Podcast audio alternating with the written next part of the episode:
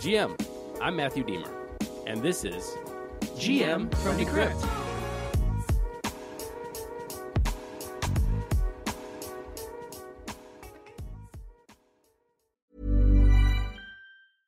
Hey, I'm Ryan Reynolds. Recently, I asked Mint Mobile's legal team if big wireless companies are allowed to raise prices due to inflation. They said yes. And then when I asked if raising prices technically violates those onerous two year contracts, they said, What the f are you talking about, you insane Hollywood ass? F- So to recap, we're cutting the price of Mint Unlimited from $30 a month to just $15 a month. Give it a try at mintmobile.com slash switch. $45 upfront for three months plus taxes and fees. Promo rate for new customers for limited time. Unlimited more than 40 gigabytes per month. Slows. Full terms at mintmobile.com. Good morning, everybody. Welcome to the show. Today is Friday, February 17th, 2023. I first want to say happy birthday to my brother. He turns 39 today. Happy birthday, bro. I will see you tomorrow for dinner and drinks. Not much else to say this morning, so let's get straight into those crypto prices.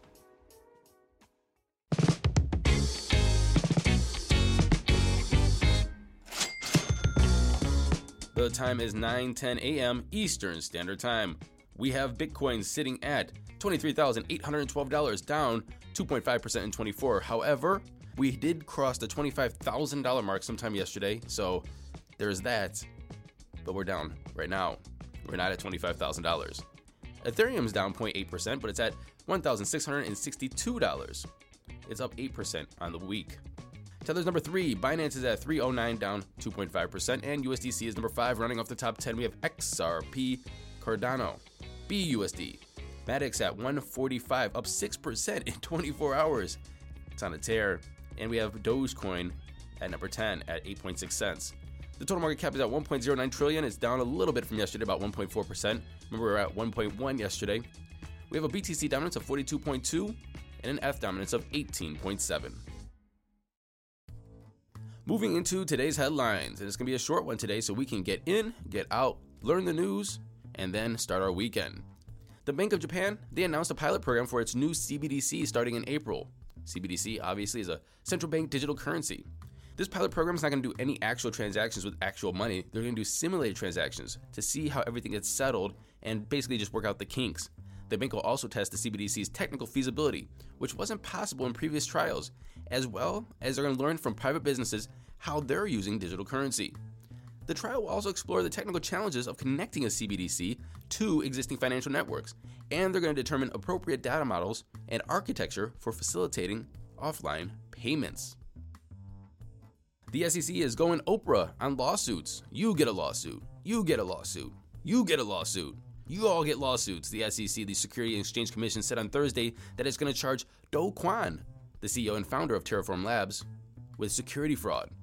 They're going to do this in the Southern District Court of New York, and they're going to charge him with violating the registration and anti fraud provisions of the Securities Act and Exchange Act. The SEC chair, Gary Gensler, who has been very much in the news this week, says, We allege that Terraform and Do Kwon failed to provide the public with a full, fair, and truthful disclosure as required for a host of crypto asset securities, most notably Luna and Terra USD.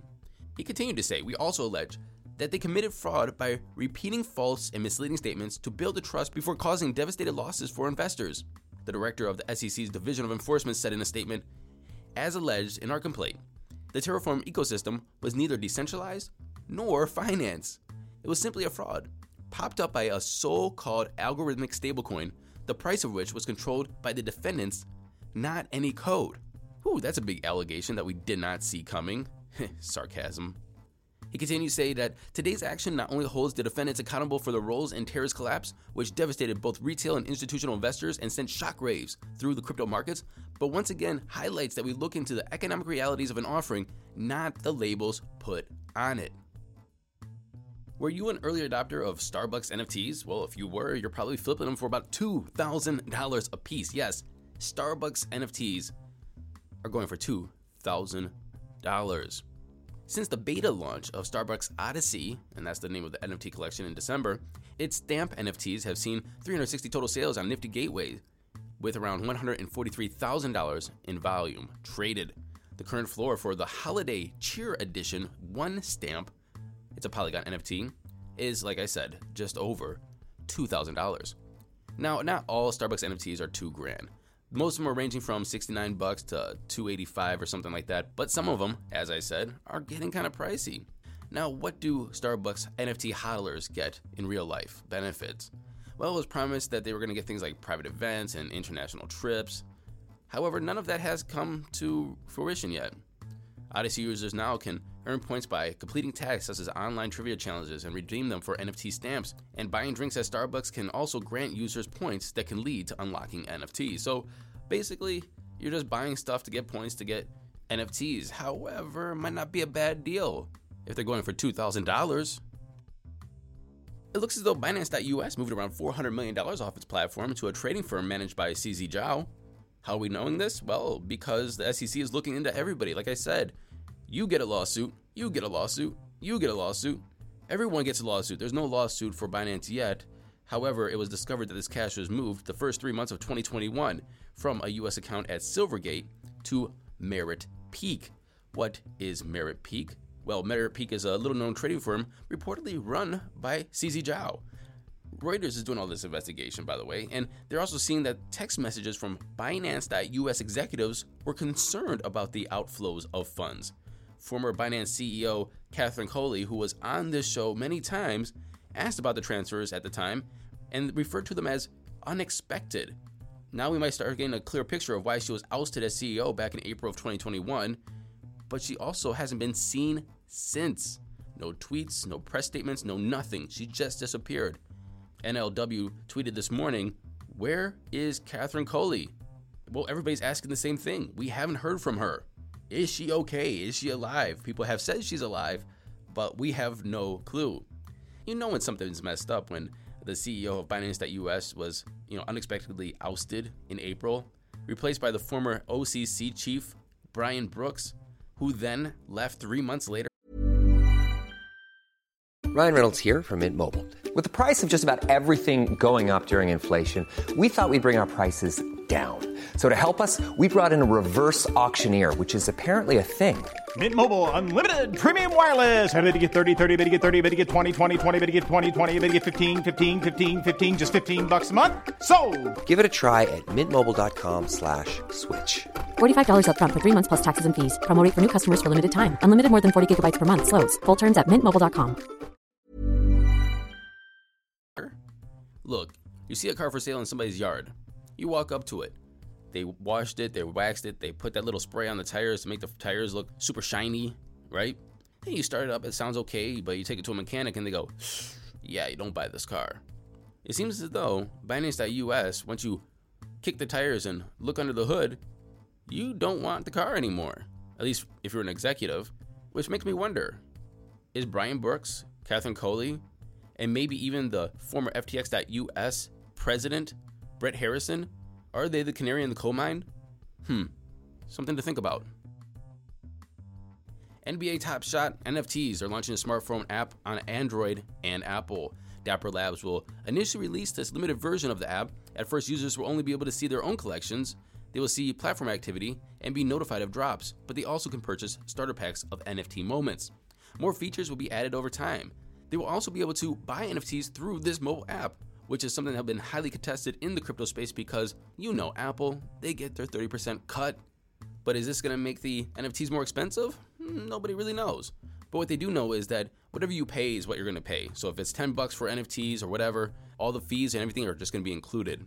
Eventually, the goal of this Top Shot mobile app is to enable peer to peer marketplace trades between users. Now, what's that going to look like for fees? Again, all this needs to pay. Again, all this is going to play out right in front of us. Here's some pretty big news today. NBA star Baron Davis is announcing an NFT photography platform, and he spoke to Decrypt's Sander Lutz about it. Let's have a listen to what he has to say. So, what do you diagnose as the current problem with how professional photography works right now in sports, but also, you know, in general in entertainment? Like, what's not working with how things are set up? I, I think one, like we do, we, we we don't know who the photographers are, right? And there was a time and point, you know, I would say, you know, in America during our Renaissance, where the photographers, you know, were just as famous as the celebrities, right? And they were treated as artists, and I think they're more so uh, treated as a commodity. Um, you know, in today's time. And so when you think about, you know, the difficulty of, you know, even being a parent, right, at a kid's game or, you know, a, a fan at an NBA game, there are photos, there are moments that, you know, are being created, that are being captured by real professionals that, you know, can identify and mark that moment. Uh, another example is Andy Bernstein took the photo of Wilt and Kareem when Wilt passed Kareem. Andy Bernstein took the same photo uh, for the NBA when LeBron hit his shot. The difference is, in Andy Bernstein's latest photo, everyone has their camera recording the moment, right? And, you know, talking to someone like Andy, you know, he's super inspired because he's like, now there are a thousand touch points to the official story. And I think we've never had that, right? We've only had a record of a possession of photos uh, and that POV, POV of that photo.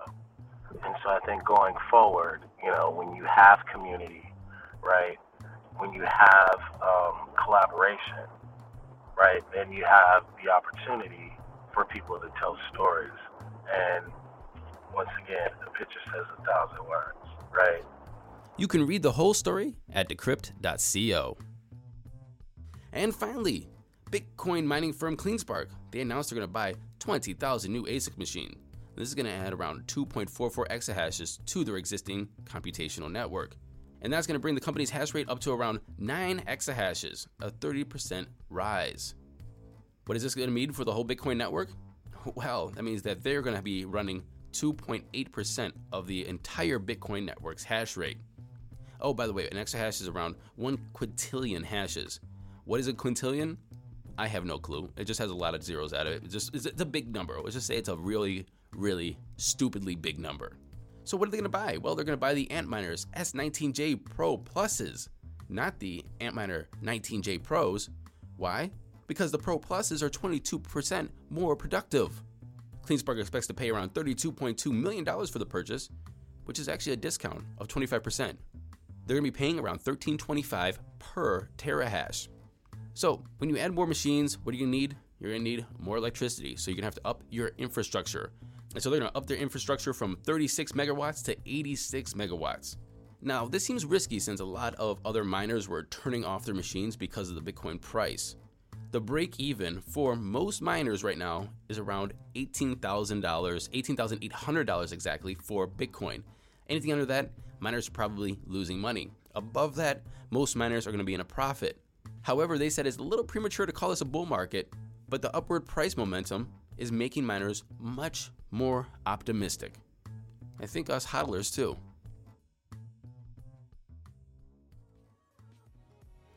Thank you for listening to this episode of GM. We'll be back tomorrow with a long form interview with our editor in chief, Decrypt staff, and a great guest. And until then, happy hodling, everyone.